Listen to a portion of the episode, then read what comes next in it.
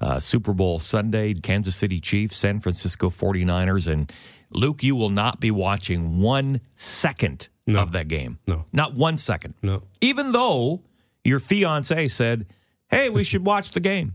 Yeah. You Well, said, forget that. yeah. I put my foot down. Oh, and and now she'll be in Belleville. Yeah. That's where she lives. Yeah. But you could have done like a video chat or something, Don't be saying she's probably listening. right?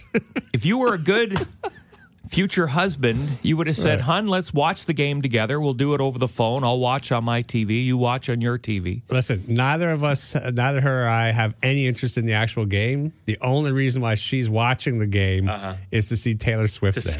Taylor Swift. And I don't have any interest in seeing Taylor Swift there. All right. Well, food and beverages. Sixty percent of takeout orders.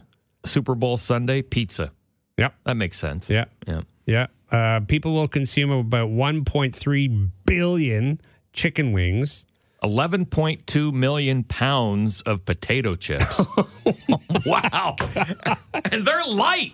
Yeah. Potato chips are light. yeah, exactly. But but 11.2 million pounds of potato chips. is this around the world or just in the States or what? I think it's it's uh, just in the US. Whoa.